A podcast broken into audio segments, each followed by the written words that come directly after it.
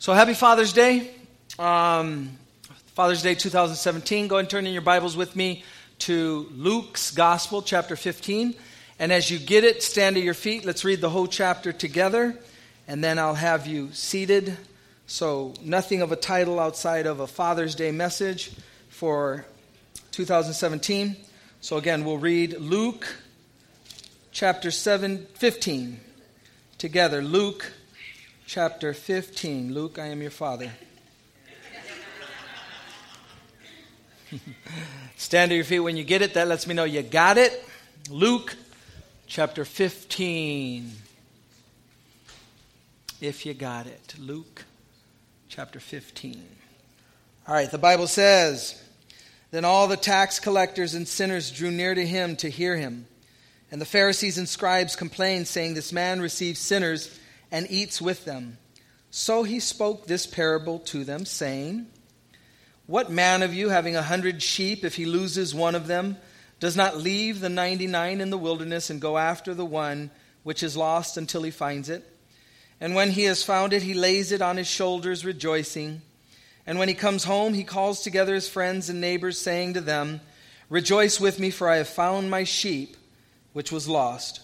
I say to you that likewise there will be more joy in heaven over one sinner who repents than over 99 just persons who need no repentance. Or what woman, having 10 silver coins, if she loses one coin, does not light a lamp, sweep the house, and search carefully until she finds it? And when she has found it, she calls her friends and neighbors together, saying, Rejoice with me, for I have found the piece which I lost. Likewise, I say to you, there is joy in the presence of the angels of God over one sinner who repents. Then he said, A certain man had two sons, and the younger of them said to his father, Father, give me the portion of goods that falls to me. So he divided to them his livelihood. And not many days after, the younger son gathered all together, journeyed to a far country, and there wasted his possessions with prodigal living. But when he had spent all, there arose a severe famine in the land, and he began to be in want. Then he went and joined himself to a citizen of that country, and he sent him into his fields to feed swine. And he would gladly have filled his stomach with the pods that the swine ate, and no one gave him anything. But when he came to himself, he said, How many of my father's hired servants? Have bread enough and to spare, and I perish with hunger. I will arise and go to my father, and will say to him, Father, I have sinned against heaven and before you, and, and I am no longer worthy to be called your son. Make me like one of your hired servants. And he arose and came to his father. But when he was still a great way off, his father saw him and had compassion and ran and fell on his neck and kissed him. And the son said to him, Father, I have sinned against heaven and in your sight, and am no longer worthy to be called your son. But the father said to his servants, Bring out the best robe and put it on him, and put a ring on his hand and sandals on his feet, and bring the fatted calf here and kill it, and let us eat and be merry. For this my son was dead and is alive again. He was lost and is found and they began to be merry. Now his older son was in the field, and as he came and drew near to the house, he heard music and dancing. So he called one of the servants and asked what these things meant. And he said to him, Your brother has come, your brother has come, and because he has received him safe and sound, your father has fit, killed the fatted calf. But he was angry and would not go in. Therefore his father came out and pleaded with him. So he answered and said to his father, Lo, these many years I've been serving you. I never transgressed your commandment at any time, and yet you never gave me a young goat that I might make merry with my friends. But as soon as this son of yours came, you, who has devoured your livelihood with harlots, you killed the fatted calf for him. And he said to him, Son, you are always with me and all that I have is yours. It was right that we should be merry, or we should make merry and be glad. For your brother was dead and is alive again, and was lost and is found. Father, we thank you for the picture of your love within the pages of Scripture. And we pray, Father, this morning that you would speak to us through your word, that as we would see just the heart of our Heavenly Father, that we would run to you at all times, Lord, that we wouldn't hold back, that we wouldn't be scared or feel fearful of your reaction. And so thank you so much for your word, Lord, and bless this time that we have together as we ask that you open up our eyes, open up our ears to what you have for us. In Jesus' name, and all of God's people said, Amen. Amen. You could be seated.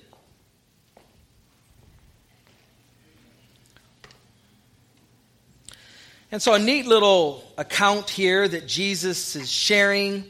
And remember, if you were to look at the context of what it is we're looking at in verse 1, there's this thing where all the tax collectors and sinners drew near to Jesus to hear him.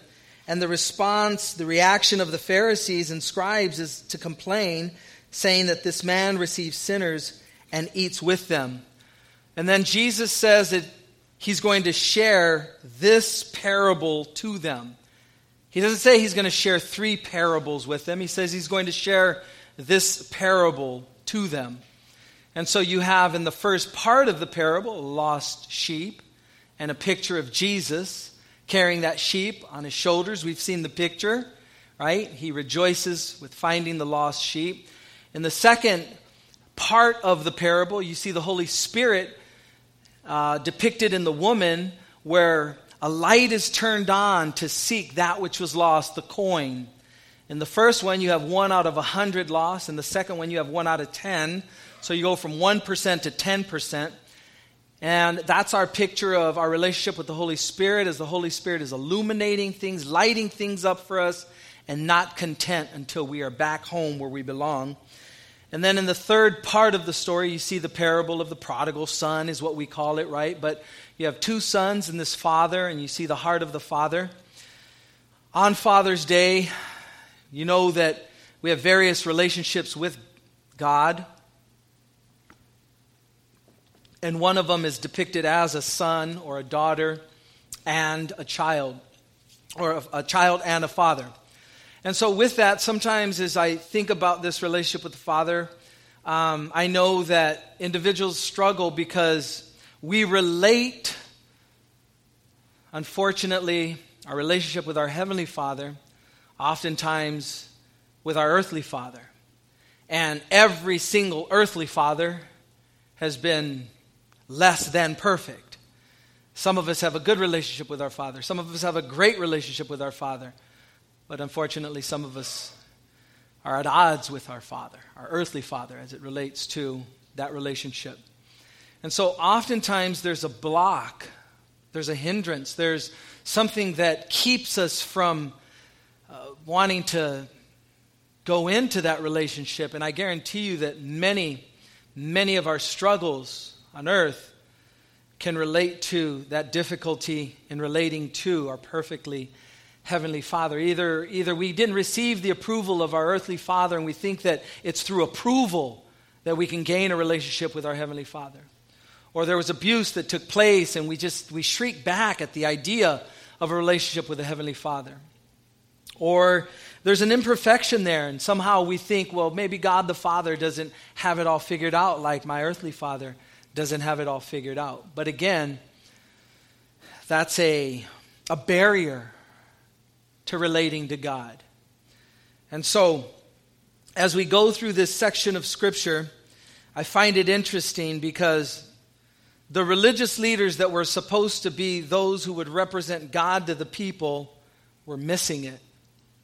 The Pharisees and the scribes that are mentioned here would be a group of individuals who, in 400 years of silence, 400 years from the last prophet Malachi, before John the Baptist would come on the scene, this group would raise up, these religious groups, the Pharisees, the Sadducees, the scribes.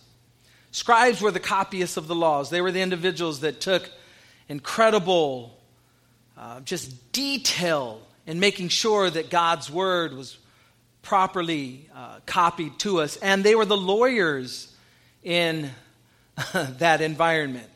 And so they were the legalists, the individuals that made sure that everything was done in an appropriate way. The Pharisees were the conservative group of Judaism. That group of leaders, again, formed in that 400 years of silence. And then the Sadducees would be a little more on the liberal side, but nonetheless, again, religious leaders in the first century. Of all of these groups, when they started out, their heart was right. Their intentions were good. They wanted to separate themselves from the culture to get to know God on a better level, to relate to God as best as they could. And so, in that, Pharisees, separatists, they started out well, but somewhere, some way, somehow they lost their way and they lost relating to God and they lost the heart of God. And I, I think of how we as Christians, as we as religious people in this culture, unfortunately, man, we've, we've gone that way as well. How was Jesus able to relate to sinners in his culture, standing for truth, sharing the love of God, but yet somehow the sinners, the tax collectors, were coming to him and wanted to hear what he had to say? And I can't help but think that it's compassion, it, it's truly knowing his Father. And so if we struggle with an ability to relate to people in our culture, it's not because God doesn't want us to relate to people in our culture. He doesn't want us to be lights to them. Of course, He wants all of those things. Have we gone to the arena of the religious, of the religious leaders, in an inability to be able to have them want to spend time with us? For me, I think in the struggle, because it's a struggle, for me in the struggle, I think it's sometimes because I'm trying to separate myself from the world and I'm, I'm maybe a little scared and intimidated that I'll go back to the world and the things of the world. And so, wanting to be separate, as it says in the Bible, come out from amongst them and be separate, says the Lord. I think sometimes it's through my weakness, it's through my insecurity, it's through my misunderstanding of who my Heavenly Father is and how He wants to use me to be able to relate, relate and to be able to re- reach out to people in the culture. And so I, I want to encourage you that to the degree that you get to know the nature of your Heavenly Father, is the degree that God can use you in this world to reach out to people that He wants you to be able to reach for His glory. So, again, in verse 1, then all the tax collectors and sinners drew near to Him to hear Him. And the Pharisees and scribes complained, saying, This man receives sinners and eats with them. So it was understood in the first century, somehow mystically, that when you broke bread with people, you were becoming one with them. The, the word in the Greek would be koinonia. We get our English word fellowship from that word. And so, in having fellowship and eating with sinners, they believed that because that loaf of bread was baked from the same flour and water mixed, and, and there was this mystical thing taking place. They would break pieces off and they would dip it in the same dips that they would be eating, and so somehow mystically they were becoming one with one another. And, and in a sense, there is koinonia in eating, right? Breaking bread with people, fellowshipping with one another.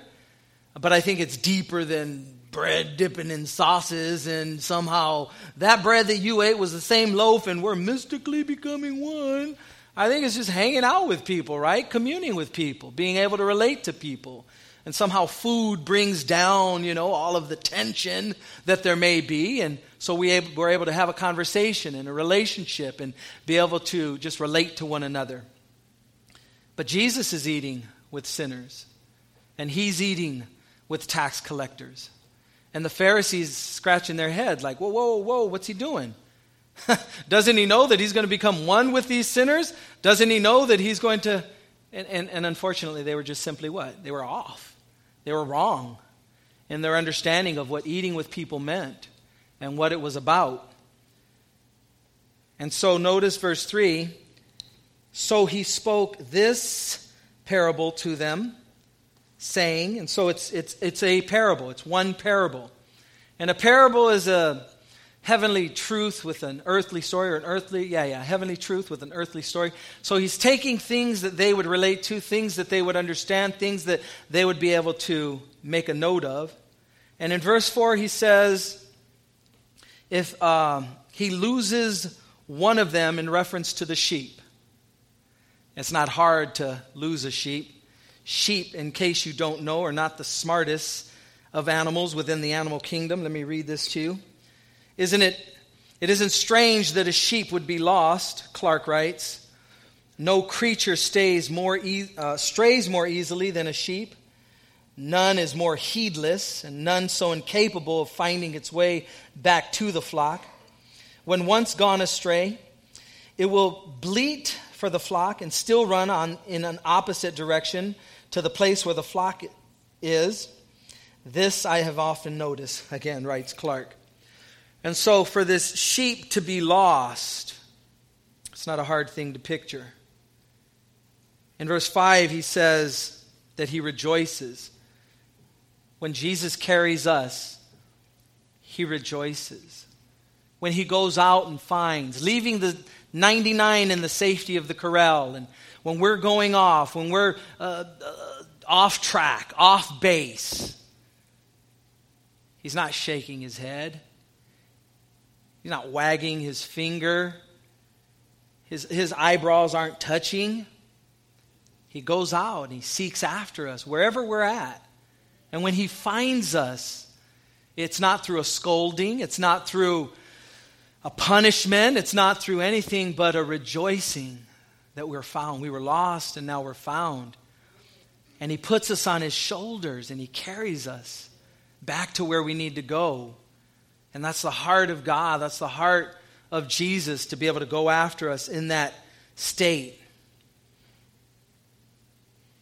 In verse 7, it says, Likewise, there will be more joy in heaven over one sinner who repents than over 99 just persons who need no repentance. The application is plain. There is joy in heaven when the lost are found and they come to repentance. Even though there may be no joy among the Pharisees, there's joy in heaven. As I study the Bible and I look at what people are doing in heaven, in heaven, I understand that there's a perspective that we don't have. In heaven, I understand that illumination is greater than life on earth. Are we rejoicing when the lost are found? Is it something that does something deep within us, not contrived or not just, I don't know, something we have to muster up, if you will. And if there's not, why wouldn't there be? There could be a lot of reasons, but why wouldn't there be? The heart of the Father is to rejoice when the lost are found. There is literally a party being thrown in heaven when the lost come home. And so that should do something deep within us that, oh, yeah, woo, I like that. Lost are being found. Let me rejoice with God and the angels in heaven because I know they're doing it right now. If that is not taking place, ask yourself why. Check yourself. Is life so overwhelming? Has it so consumed you that life on the temporal plane is greater than the eternal? The vertical is more important, or the horizontal is more important than the vertical. Those are things that you have to ask yourself. When I study the book of Revelation and I see the angels bowing down to worship Jesus, they have a perspective that, that we don't. Do I bow down to worship Jesus? Again, having a different perspective. He goes on in the second parable with the lost coin.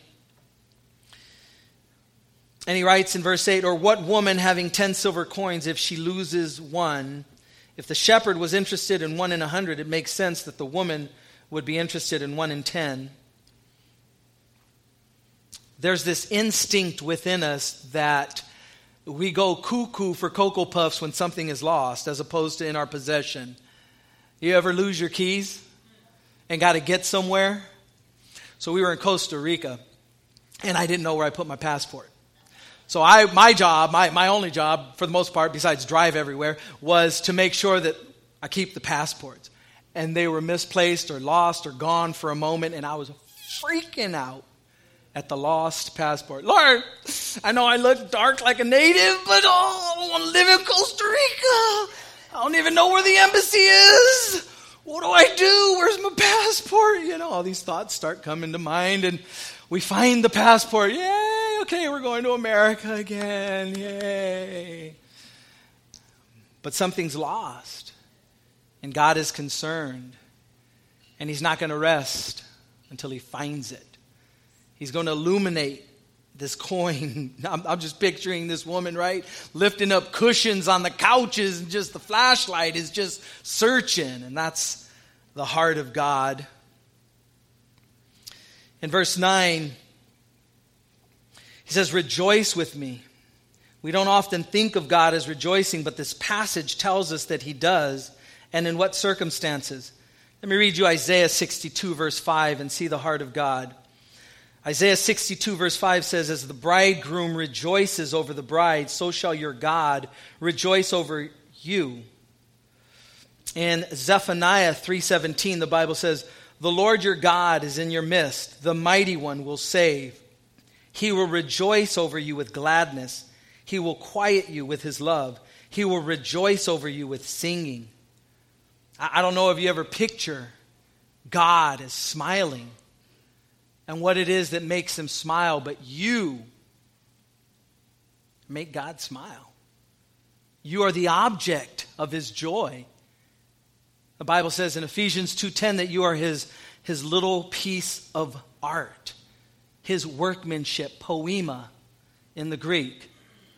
And he's doing a work, and when he looks down at you, he doesn't look down and frown. He, he doesn't look down at anything but joy as he sees you if you study the Old Testament and you see the mistakes and the humanity and the faults and all the bad stuff within all of the patriarchs and the individuals in the Old Testament, follow them into the New Testament, and where's it at? It's not there. Under grace, God doesn't hold any of that towards you, He doesn't see it.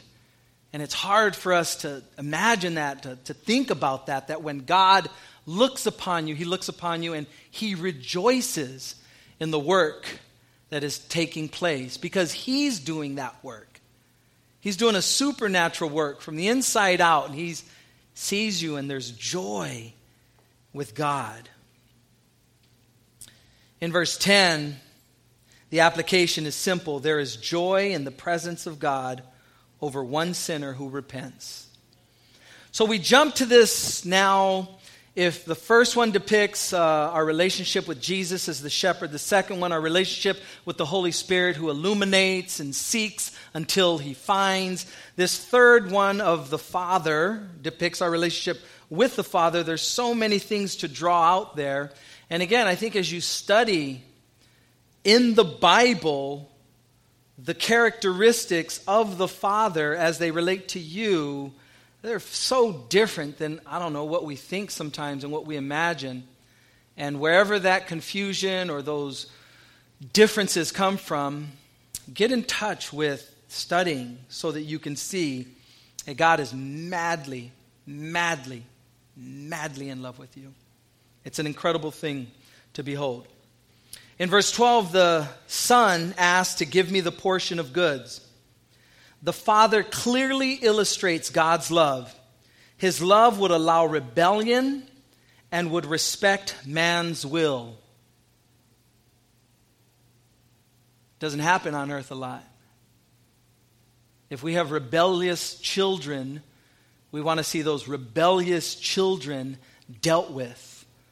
And we nag and let them know until we're blue in the face. In this case, the son says, Give me the goods.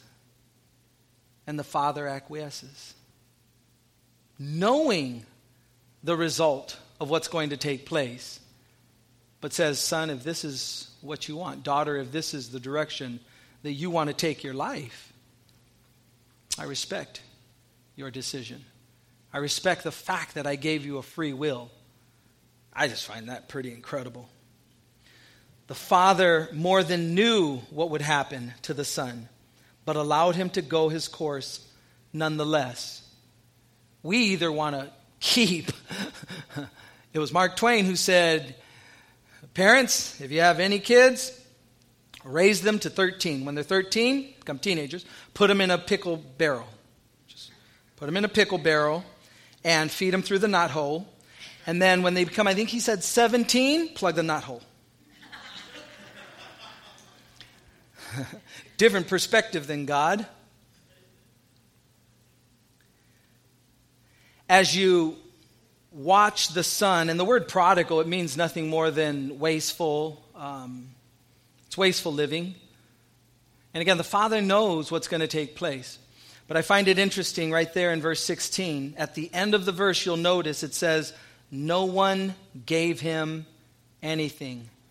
So he finds himself at the end, the end of his rope, at the end of his struggle, at the end of his situation, in a pig's pen, feeding unclean animals as a young Jewish boy, all out of money, all out of friends. When the money went, the friends went. So the party is done, and he finds himself in that place where he recognizes my father's slaves have it better than me. And just that little phrase at the end of that verse no one gave him anything. If somebody were to support this prodigal in his prodigal life, he would delay the day that he came to himself and got right with God. And so I think we need to be careful in the lives of individuals that we can help. Are we helping against God's will? Are we helping people who need to come to the end of themselves, who need to recognize that it's against God only that we sin? And I need to get right with God before I do anything else. And so I just I found that little section right there interesting. In verse 20, he rehearses his speech. He's coming back and the Bible says, But when he was a great way off, his father saw him and had compassion. The father had love that waited and never forgot the one who was loved, even when he was away.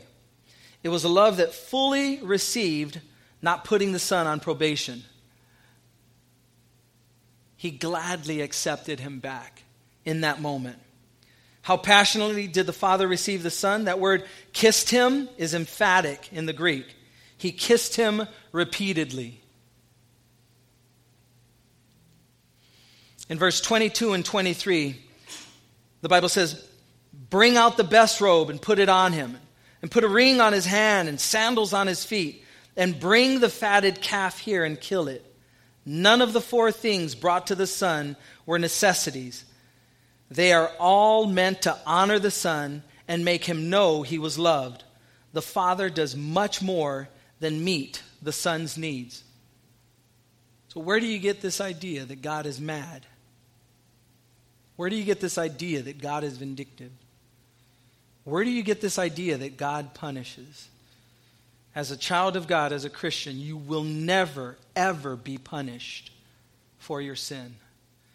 Jesus hung on the cross, punished on your behalf. So you will never be punished. You will be chastened. You will be disciplined. You will reap what you sow, but you will never be punished by God. So anytime there's a temptation to hold, withhold, not run to God, where does that come from? That comes from your flesh or that comes from the enemy, but it doesn't come from the heart of God. We can always run to the feet of God.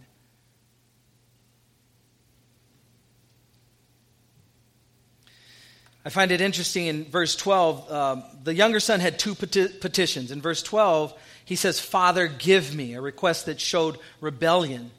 This request made him poor and destitute. And yet in verse 19, he said, Father, make me like one of your hired servants, a request that showed submission. This request, request made him rich and loved. The Bible says in the book of James that God resists the proud but gives grace to the humble. Psalm 51, it says, A broken spirit and a broken and a contrite heart, these, O God, you will not despise. And so, again, if you're ready to come to the Lord in submission, in wa- wanting His will for your life, you got nothing to be afraid of. We see the second son in this whole story. He doesn't even call his brother his brother. He says, When this son of yours wasted your money with harlots and all this loose living, and now he comes home. And there's an exaggeration. He says never twice. You've never thrown a party for me and my friends. You've never, I've never betrayed you or, or disobeyed you, whatever he says. And so a point of exaggerations. But what is the parable teaching? The older son is the Pharisees in the story. And they're having a difficult time with sinners and tax collectors coming to Jesus, and Jesus receiving them. And so we see a lost sheep, we see a lost coin, we see a lost son, and then we see the application. The older brother is a picture of the Pharisees. It says, But he was angry in verse 28 and would not go in. The older son was very obedient, yet very far from the father's heart. He will not even see his younger brother. The older brother is a perfect picture of the heart of the Pharisees who were angry that God would receive the lost multitudes coming to Jesus. And I think herein lies a key to the heart of Jesus as these sinners are glad to come and hear him. These sinners are glad to come and be able to sit under his teaching. And yet, did they want to go to the Pharisees? They went against the Pharisees, the sinners of Jesus' day. But they knew that there was no way that they could match up to their lives they were the picture of perfection as the law related. But what was the truth? Their hearts were far from God. And so if we think that we have to be perfect so that people will come to Jesus, then we liken ourselves closer to Pharisees than we do actual disciples of Christ. Your life should be an example. You should be a light. You should be salt. But you're not the Savior. We need to point people to Jesus. And I think it's a greater example when we mess up that we can run to the feet of our Father and He receives us and accepts us than we pretending for people that our lives are perfect. And that's a trap. So, in this struggle that I have of watching religious leaders in our culture, me included, closer to Pharisees than Jesus. More like religious leaders in the first century than the reality of what's taking place. How many people are flocking to churches to be able to hear truth and the love of God in our culture? Not very many. How will this culture be reached for God? Only when we study and get to learn and begin to understand the heart of the Father. He's not mad at people. God's not mad at people, He doesn't condemn. But religious people are so condemning. They're so Pharisaical. They're so unlike Jesus. Christian, Christ like. We're so unlike Jesus. We study him, we love him, we worship him, we like, whoa, he loves me so much, he loves me so much, and then we can't translate that love to a lost culture. We're so judgmental. And I think the only way we're going to get it is to spend time with God and to have Him do it supernaturally through us. I always struggled with that scripture esteem others better than yourself. I always just say, Lord, they're not better than me. How am I going to love people that aren't better than me? You're telling me to love them. Esteem them as better than yourself. And God began to show me you're a Pharisee at heart. Everybody has something to teach you. Everybody is created in the image of God. And there's something there that you can learn if you would humble yourself and see that you're not all what you think you are. And then in the breaking down of that, that barrier that holds us back from God, that thing that doesn't let us connect with God the way Jesus was able to connect with his Father. Did Jesus ever compromise when the multitudes and the sinners came to him? Did he ever let down his witness, his light, his salt? Not once and yet they were attracted to him. Jesus would say of himself in John chapter 3, Neither do I condemn you. No, that's John chapter 8. John chapter 3, this is the condemnation that light has come into the world and men love darkness rather than light because their deeds were evil. But condemnation doesn't come from God. So it's John chapter 3:16 for God so loved the world that he gave his only begotten son that whoever believes in him will not sin or would not perish but have eternal life. Verse 17 for God did not send his son into the world to condemn the world but to save the world through him. And then he says this is the condemnation. God's not condemning. The condemnation is people love their darkness rather than light.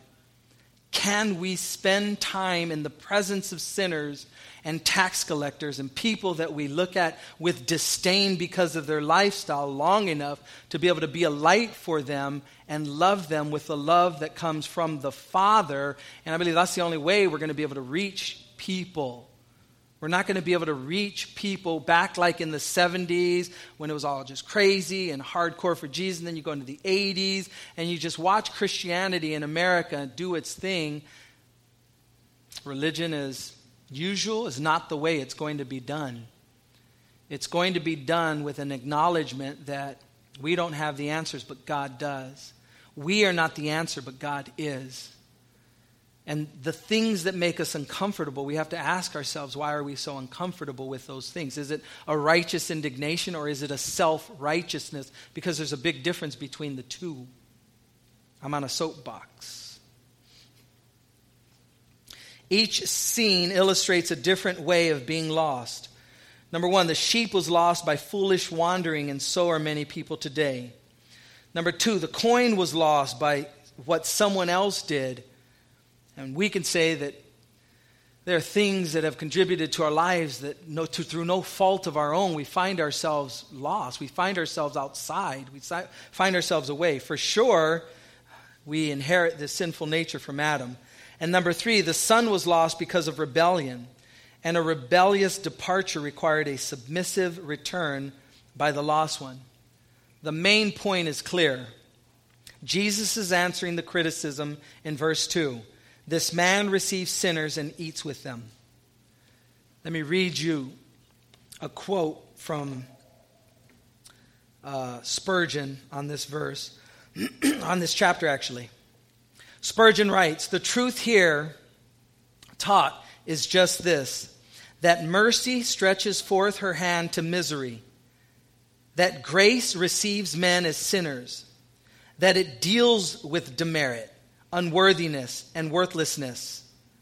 That those who think themselves righteous are not the objects of divine compassion, but the unrighteous, the guilty, and the undeserving are the proper subjects for the infinite mercy of God.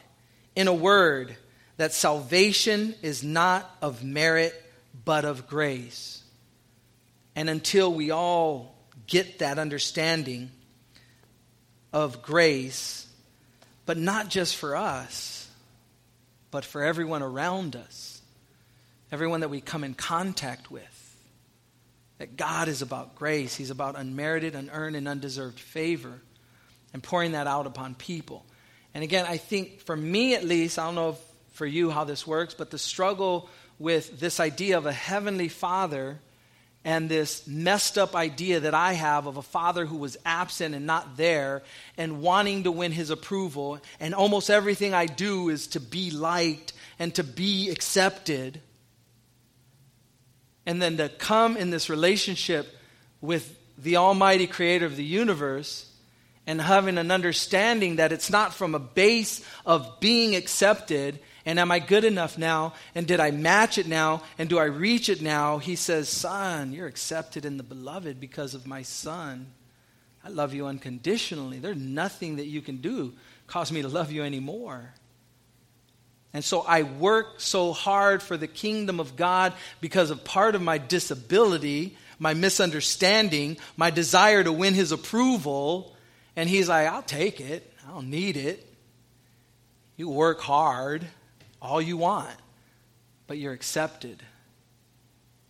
And to rest in that is pretty neat because there's nothing on earth that compares to that. And when we can figure that out, then I think then we can begin to show others if you're in Christ, you're already righteous. If you're in Christ, you're already in the beloved. If you're in Christ, then you're accepted. There's nothing more you can do. He's done it all for you. And that is what's going to minister and witness to this culture. Because there's nothing in the world like that. The love of the Father, the acceptance of the Father, the approval of the Father. Amen?